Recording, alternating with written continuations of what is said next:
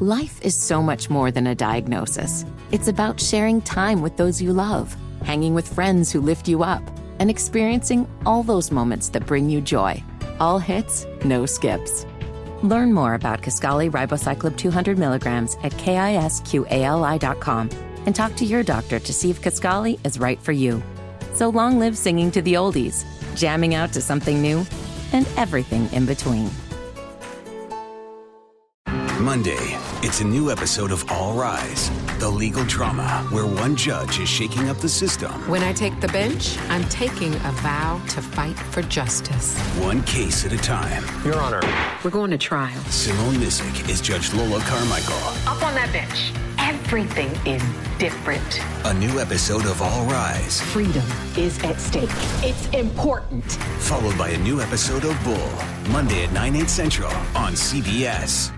Hackers are after your business data. I can help. I am Vi, the virtual intelligence assistant at Virtual Armor. Virtual Armor, partnered with Juniper Networks, provides cybersecurity services and end to end solutions to keep what's yours, yours. Defend yourself with managed firewall and managed SIEM essential core services that are economical and efficient. Virtual Armor goes beyond just initial alerting to provide a thorough report on threats, vulnerabilities, and results. Let me help protect you. Contact me at justaskvi. That's vi.com. And here we go. My opponent is against oil, guns, and God. I am the Democratic Party right now. 47 years you've done nothing. Everything Americans value hangs in the balance. We have an obligation under the Constitution to use every arrow in our quiver. This is the most important election in the history of our country. I believe that. This is Devious Motives with Brett Winterble.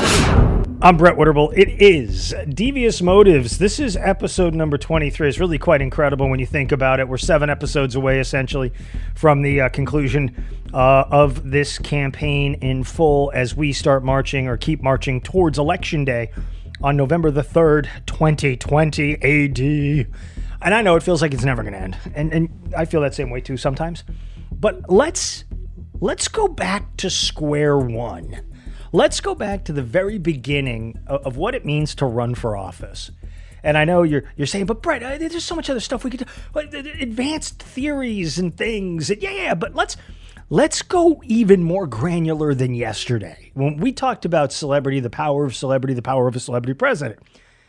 Let's talk about the motive to run for office, and it's the motive that runs for office regardless of of the level, right? You run as an alderman or a mayor. You run as somebody who is on the school board, the water board, uh, the planning commission, the zoning commission. You're running for office to state rep, uh, state senate, U.S. Congress, all the way up to the presidency of the United States. Why are you doing it? It comes down to a simple question: Are you interested in serving the public? Or being served by the public? Are you interested in public service or being serviced by the public, which I know, I know it has an ugly kind of connotation to it, right? It's this implication that that oh, they they get elected and then we have to bust our backsides to keep them happy there in Washington D.C. Well, a lot of that's true.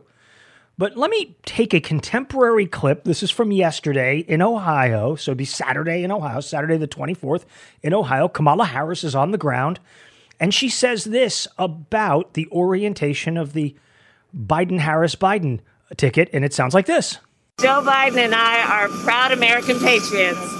And the reality is that the values that we have, I think, are shared by the majority of the American people. When you look at what we all want in terms of knowing people have access to health care, especially in a pandemic where we just reached the highest numbers ever with 80,000 yeah, so I, I, I, cut it off there, right? With the pandemic, and you got numbers as high as 80,000. Pandemic's very important. Pandemic's an important thing. Pandemic was also a black swan event, right? That was one of those things like 9 11 that nobody saw coming. The, the difference between 9 11 and the pandemic uh, versus uh, what we saw with the mortgage meltdown in 2008 was that people people in the know knew that they were over leveraged and knew that this thing was going to be a mess and all that sort of stuff. But she talks about her values, our values. We have shared values with the American people. And that's an important thing to have, right? You certainly would want to have your president and vice president share the values of the American people. I don't know what those values are specifically that she's talking about because I think a contention could be made that there are people in public office right now who don't share America's values. If you don't think the Second Amendment ought to allow individual gun ownership, you're not sharing American values, constitutional values. If, if you think it's okay to sue the little sisters of the poor, the nuns, um, into submission because you are desperate to mandate that everybody on the planet uh, from from age uh, two to age uh, 99 be responsible for paying for birth control for other people you know it's just i don't know that that's an american value. I don't know that it's an american value to purposely submarine people deplatform people censor people to tell people as barack obama was once famous for saying did it at nearly every turn you, you have you have the freedom of worship. You worship one one hour a week in your church. Go in your church your temple and your mosque. But there's no you know freedom of worship. That's not freedom of worship, it's freedom of religion. And freedom of religion was designed to protect the religion from the state, not the other way around, like those ACLU warriors like to talk about. But I don't want to get too far afield here because she's laid the marker down. We have shared values, the values are shared. I don't think the values are shared in America. I think the idea that values are shared in America is a fiction. I think it's phony. I think it's fake. I think it's a construct by people like Nate Silver at 538 and uh, uh, Jim Carville and uh, uh, you know someone like Joe Scarborough tries to come off as reasonable and AM Joe or any of the other pundits, the professional pundits. I think the people that talk about the division in the country are a lot more honest. I talk about the division in this country. I like to talk to people from both sides of the division, but I like to think that th- there is a division in this country. We are divided. It can be red state, blue state, but can also be people within red states, red, red, and blue, blue and uh, th- those folks are, are divided. But what it is that it comes down to is the nature of government itself. What is the purpose of government itself? Well, really, the social contract with government is that you will come together, you'll surrender a certain amount of money through taxation, uh, you'll surrender a certain amount of liberty uh, in the interests of a greater good. And by liberty, I mean, you know, you, you, you, you do not enjoy the right to just go into somebody's yard and take something that they own because you want it, right? That would be uh, sort of the idea of anarchism. But we, we all uh, agree to participate and behave under the, the doctrine that, all right, we're all going to come together because we think it's important to have um, water lines and sewer lines and roads and bridges and schools and jails and courts.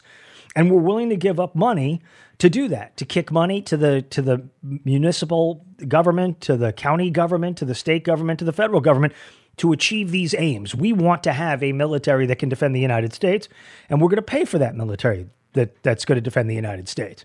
Once you get into like progressive and flat taxes and all that, now, now you're just getting into the, the minutia of, of, how it is we, we apply those funding mechanisms. But look at what we're doing here, okay? We have a fundamental disagreement over what the government is supposed to do right? The government is supposed to issue a, a mask mandate. I mean, Anthony Fauci was blabbering about that on Saturday.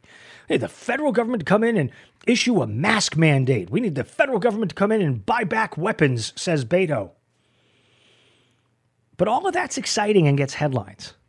But here's what it comes down to when President Trump offers the value proposition of making America great again, what does he mean by that? Well, it means no immigrants, Mexican rapists, and uh, gang members, and he doesn't want it. No, that's not what he means. Donald Trump is not a politician. What that means is he's not a guy who is used to going to people who are otherwise attempting to earn a living to ask them for money so he can continue to screw up their lives. Nancy Pelosi and Chuck Schumer, Mitch McConnell, prototype politicians exclamation point. Gavin Newsom, prototype politician. Anyone named Cuomo, prototype politician. Kennedys and Rockefellers and Bushes and Clintons and Bidens. These are politicians, which means they view the voter as the impediment to their continued aggregation of influence and power, and by extension, money. The American voter views their vote, their participation, as the pathway to more safety, security, and liberty. And none of that proposition by the voter is true, but for this The politicians want your money. And they're either going to get it from you sitting in an office, sitting in a boardroom, sitting at a union meeting in which you're whacking up dues or you are uh, uh, kicking up money uh, out of your association or your corporation or any of that sort of stuff. Or they're just going to take it from you in the form of direct taxation. What do they do with that money? Now, this is where you get into the critical debate about whether or not Biden, Harris, Biden, or Trump and Pence what their orientation is towards government. James Pinkerton has a phenomenal piece that he dropped on Sunday. The swamp wants its Obama Biden insider crony deals back. This is what it is. See, Joe Biden has never worked a day in his life. Barack Obama has. He was a community organizer. He, he was somebody who was uh, um, uh, a person that was the president of the United States. But he never started a business, never built a business, never employed a person, hired some people because he was obviously the president. But none of these folks have ever done anything in terms of, I'm going to go down to the uh, Secretary of State's office, not the not the federal Secretary of State, the Secretary of State in my state, I'm going to pull the paperwork to do an LLC or an uh, incorporation, or I'm going to be a sole proprietor, and I'm going to start a business that's going to wash cars. I'm going to wash cars for $5 a car. And then uh, I'm going to work uh, uh, eight hours a day washing cars. I do two cars an hour, three cars an hour, four cars an hour, whatever the number is. And then I take my money, I kick my cut to the government, and then I try to put a roof over my head and take care of my wife and kids, or my husband and kids, or my partner and kids. I want to be fully ecumenical here. These politicians have never done that. Bill Clinton's never done that. Hillary Clinton's never done that. The Bushes have marginally done it with oil deals and business and things like that. But let's be honest, the professional political class knows nothing, nothing of the toil and starting a business and getting paid last and three o'clock in the morning at the kitchen table doing your taxes and all that kind of stuff.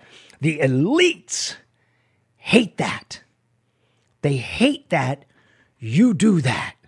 You know why? Because as long as the elites know you're doing that, they know that at some point, someone out there in that world could emerge angry enough with enough allies to change it. Enter Donald Trump. Yes, child of privilege, wealthy, graduate of an Ivy League school, father wrote him a check, was able to build buildings, did a bunch of stuff, silver spoon in his mouth. But a guy who understands how the system's played. See, when when Jeb Bush runs against Hillary Clinton, they both know how the system's played. Neither one of them is going to be aggrieved by the way the system is played because Hillary Clinton made her money the old fashioned way graft. Jeb Bush made his money the old fashioned way, trading on business and influence. Neither one of them ever held a straight job. Really, I get it. Rose Law Firm. I get it uh, part of the Bush empire. But the reality is, these have never been people who, who did anything, didn't open a retail establishment, didn't bring a new line of cosmetics to the world, none of that. Donald Trump understands this from two perspectives. He understands what it's like to be in the swamp, to be a victim of the swamp, and to have to battle all the swamps around this country and around the world when he wants to put up a skyscraper. He understands all that intimately. So when Kamala Harris says, we share the values of the majority of Americans out there, what are the common values of the majority of Americans out there? Depends. If you're a business owner, your values are hard work and keeping the government off your back. If you're a member of a public employee union, it's to figure out how you're going to get more money in the next contract and how your pension can grow. If you're somebody who's working as a lawyer, you want to go sue somebody and take their stuff. If you're a doctor, you want to hope you don't get sued because you're doing medical treatments on somebody the values that are out there are essentially how do we take your money and how do we protect you from taking my money? That's it. As Walter Williams famously said in a column a long time ago, and I think he was quoting Tom Sowell, the only reason why you have people in Congress is you're either too lazy or fearful to go confiscate your neighbor's money. So you hire Congress people to do it, and senators, and state reps, and mayors, and city councilmen, and all those people that create a layering of control in America. So when I look at Pinkerton's piece, it's over at Breitbart. Pinkerton, the swamp wants its Obama Biden crony deals back. Democrats say the swirl of allegations surrounding Hunter Biden, kicked off by two reporters at the New York Post and furthered by Peter Schweizer and contextualized by the Wall Street Journal, have not been proven. Fair enough. We can have a full confidence that the information on Hunter Biden's laptop computer, as well as corroborating allegations coming from other sources, will be thoroughly investigated, right? Hmm? After all, there should be no doubt that Hunter Biden's laptop, reportedly in an FBI vault, is safe and secure, right? So nothing bad will happen to it or any other evidence associated with the case, right?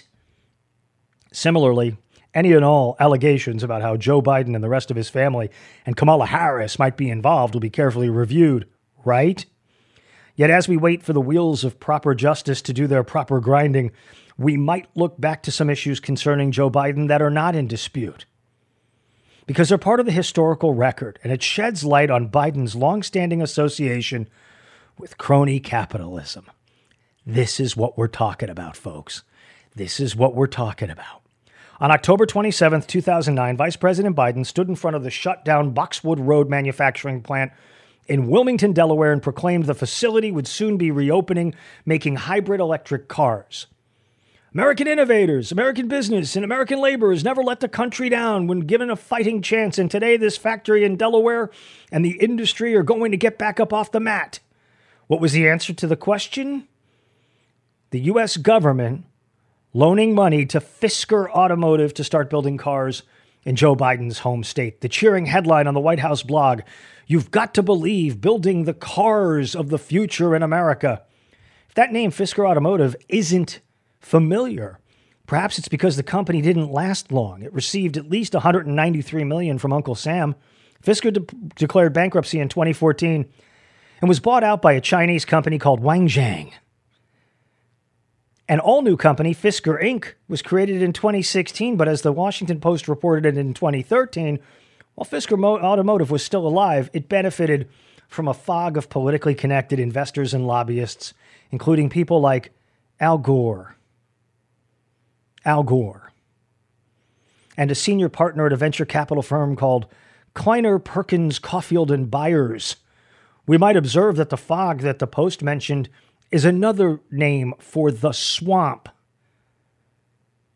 That person at Kleiner Perkins, John Doerr, served on President Obama's Council on Jobs and Competitiveness. In other words, Fisker was connected. Too bad its connections didn't add up to a viable commercial product, but now memories of those boondoggles from the Biden Obama years are coming back. Solyndra, for example. Remember Solyndra?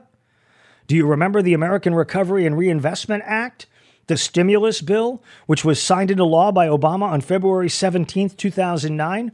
ARA, the American Recovery and Reinvestment Act, spread $831 million across, uh, billion dollars, B, billion dollars, across the nation. And as the word reinvestment in the bill's title suggests, Obama administration's spin was that the government would be wisely investing, that it would be playing venture capitalists seeking out projects that would create good jobs at good wages and be green too.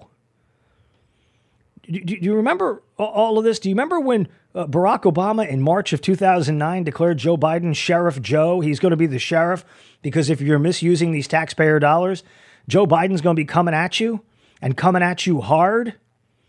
The mainstream press played it up to the to the top end of things. The, the, the mainstream press said, look, we're getting this money out there, and Joe Biden's watching the money. And well, Peter Schweizer headed up the Government Accountability Institute. He still writes, but a decade ago in 2011, uh, in a book that he authored called Throw Them All Out, how politicians and their friends get rich off insider stock tips, land deals, and cronyism that would send the rest of us to prison.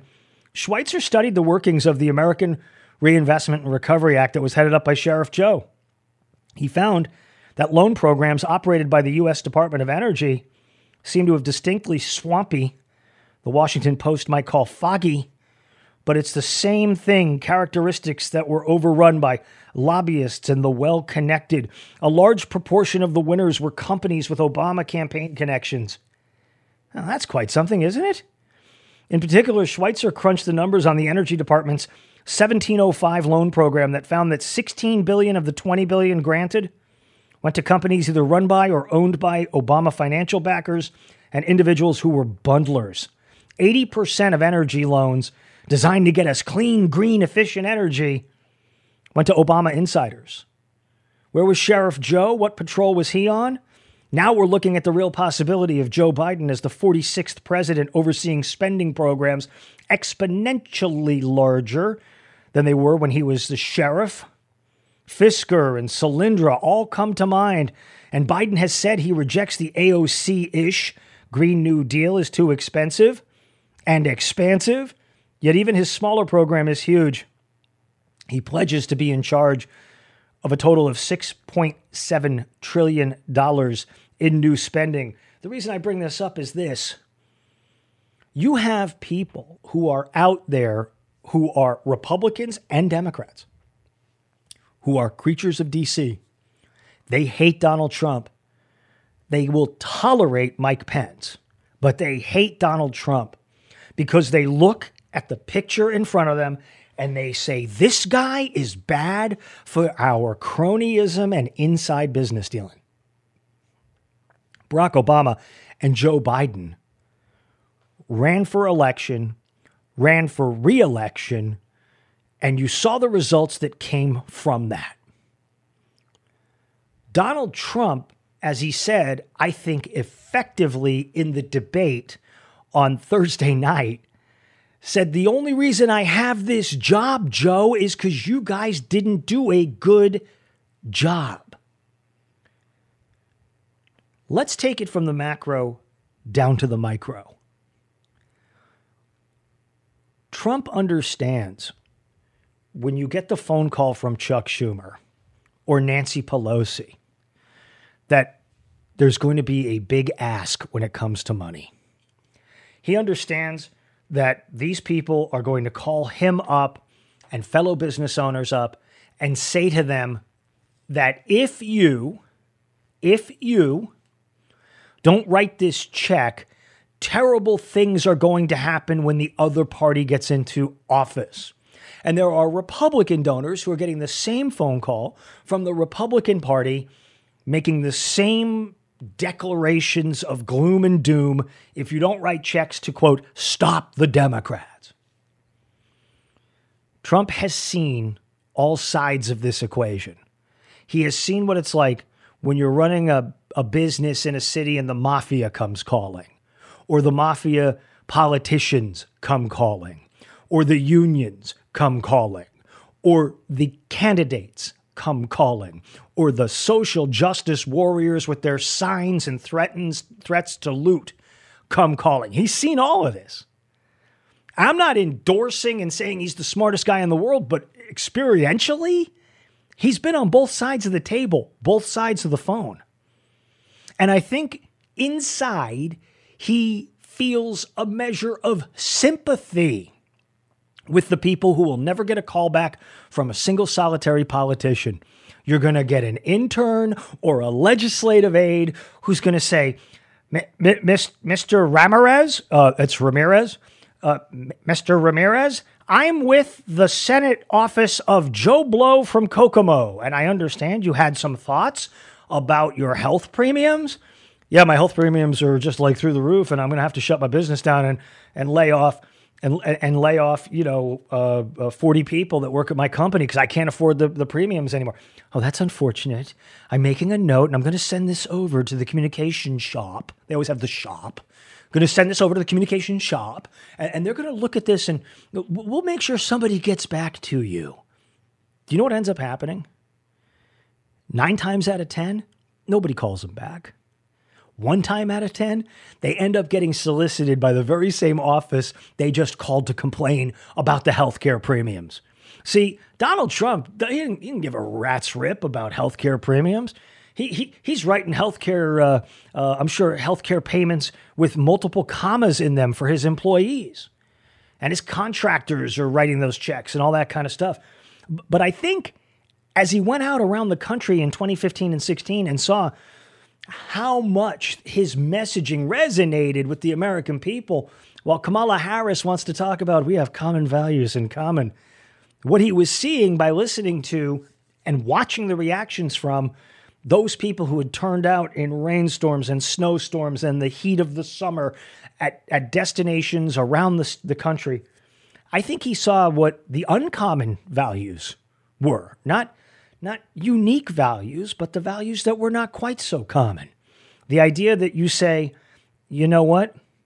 We will uh, make uh, this decision to sell the car so we can pay the bill we will take on a second, third, or fourth job so that we can uh, pay our bill. The roof needs to be repaired. I'm going to see if I can barter with with the guy three houses down to help me put the roof on and in exchange I'm going to help him do his water heater. Because we really don't have money to have people come in here and do this. And when Joe Biden does his aw shucks Scranton Pennsylvania uh, sort of act when he's at the debate and he talks about the empty chair at the table there's an empty chair at the table.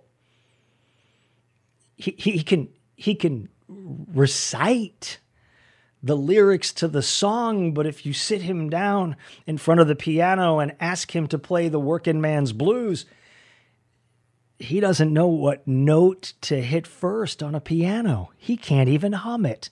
He's positively tone deaf. A friend of mine was a defense lawyer in New York City, a notorious defense lawyer in New York City. And, and he used to say to me, you know what's amazing? I know where Jesus lives. And I would say to him, well, What do you mean? What do you mean you know where Jesus lives? He lives on the courthouse steps because that's where the guys going into court pick him up. They take him into court. They say they've amended their lives and they've changed and they're going to do better. And then on their way out the door, they leave Jesus right there on the top step and go back to their typical lives of double dealing and criminality. Politicians act a lot in the same way. They got their working man values. They got a flannel shirt. John Kerry wants to know if he can get a, a, a hunting license here. Can I get me a hunting license here? They're Bill de Blasio eating pizza with a fork and a knife. You've got all these folks that are out there running around, and every two, four, or six years, suddenly, darn it, they're looking like regular people like you or I. But they hate you. They hate me. They hate most of the Americans that stand, as I said earlier, as an impediment to the aggregation of more of their money and more power. Nancy Pelosi had the temerity to stare into the eyes of the American people and tell them that they had to pass a bill to find out what was in the bill. And then she stood there after declaring that she wouldn't impeach the president, that impeachment was not on the table. She went along with an impeachment, an impeachment that, disca- that, that, that distracted America from, from the pandemic. Time and time again, you're left with these choices. The polls are amazing. You're left with these choices of politicians. By and large, Congress has like a 20% approval number, but in the districts, these members of Congress, people r- routinely rate them very highly. Oh, I, I love Nancy Pelosi. I give her a 60% approval rating. I hate that guy, Ted Cruz. He's the devil. The orientation in all of this that's important to understand as we enter into the last just about a week of campaigning is that corruption is real, corruption is extensive, and the people who are most corrupt are most likely to try to con you into believing they're not. They'll dismiss it as foreign diversions or, or, or some sort of, a, of, a, of an interference attempt in the election. And right now, you've got a hard drive in the possession of the FBI, other hard drives and phones in the possession of the FBI, and, and you've got uh, declarations by an incarcerated inmate named uh, Bevan, Bevan Cooney, who has attested in person and via access to his own emails to Peter Schweizer. You've got three different examples of, of corruption happening as it relates to Team Biden Harris Biden. But you're told that's foreign interference, and the social media outlets are going to go hammer down on that and all of that. And the central question isn't even about the corruption, that's baked into the cake. The central question as we as we wrap up this podcast episode is this: orientation. What is the orientation of the politician asking for your vote? Oh, see, Brett, I thought I thought you were I thought you were a modern guy, Brett. Now you're asking about orientation, not sexual orientation. I'm not talking about someone's sexual orientation. I don't care what the sexual orientation of anybody is. I care about the constitutional, ethical, and political orientation. When you're talking to that politician, knocking on your door, shaking your hand, is that guy or gal or non binary candidate, are, are they oriented towards serving the public or being serviced by the public, being serviced by people who have no power? Exhibit A, Cal Cunningham. I'm a veteran. I'm honorable. I'm messing with one of my buddy's wives who was in the military. That's an orientation of a person that wants to be serviced by the public and friends alike. Joe Biden's got a 47 year career of being oriented towards being serviced by the public at nearly every opportunity. Donald Trump is a deeply flawed character. The fact of the matter is, he could walk away from this job literally tomorrow, could tender his resignation tomorrow, walk away, and still be known as the guy that put through 300 federal judges and three Supreme Court justices. It's a pretty good accomplishment. No matter what happens in the election, Donald Trump is still in the history books forever as President 45. And what's his orientation? Is it to being serviced by the public?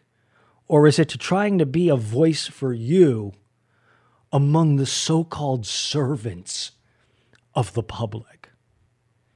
I would argue he wants to see the system reformed and not looking to be serviced by the public. I'm Brett Winterble. It is Devious Motive. Devious Motives with Brett Winterble. Monday, it's a new episode of All Rise, the legal drama where one judge is shaking up the system. When I take the bench, I'm taking a vow to fight for justice. One case at a time. Your Honor. We're going to trial. Simone Missick is Judge Lola Carmichael. Up on that bench. Everything is different. A new episode of All Rise. Freedom is at stake. It's important. Followed by a new episode of Bull, Monday at 9, 8 central on CBS. Hackers are after your business data. I can help. I am Vi, the virtual intelligence assistant at Virtual Armor. Virtual Armor, partnered with Juniper Networks, provides cybersecurity services and end to end solutions to keep what's yours, yours. Defend yourself with managed firewall and managed SIEM essential core services that are economical and efficient. Virtual Armor goes beyond just initial alerting to provide a thorough report on threats, vulnerabilities, and results. Let me help protect you. Contact me at justaskvi, that's vi.com.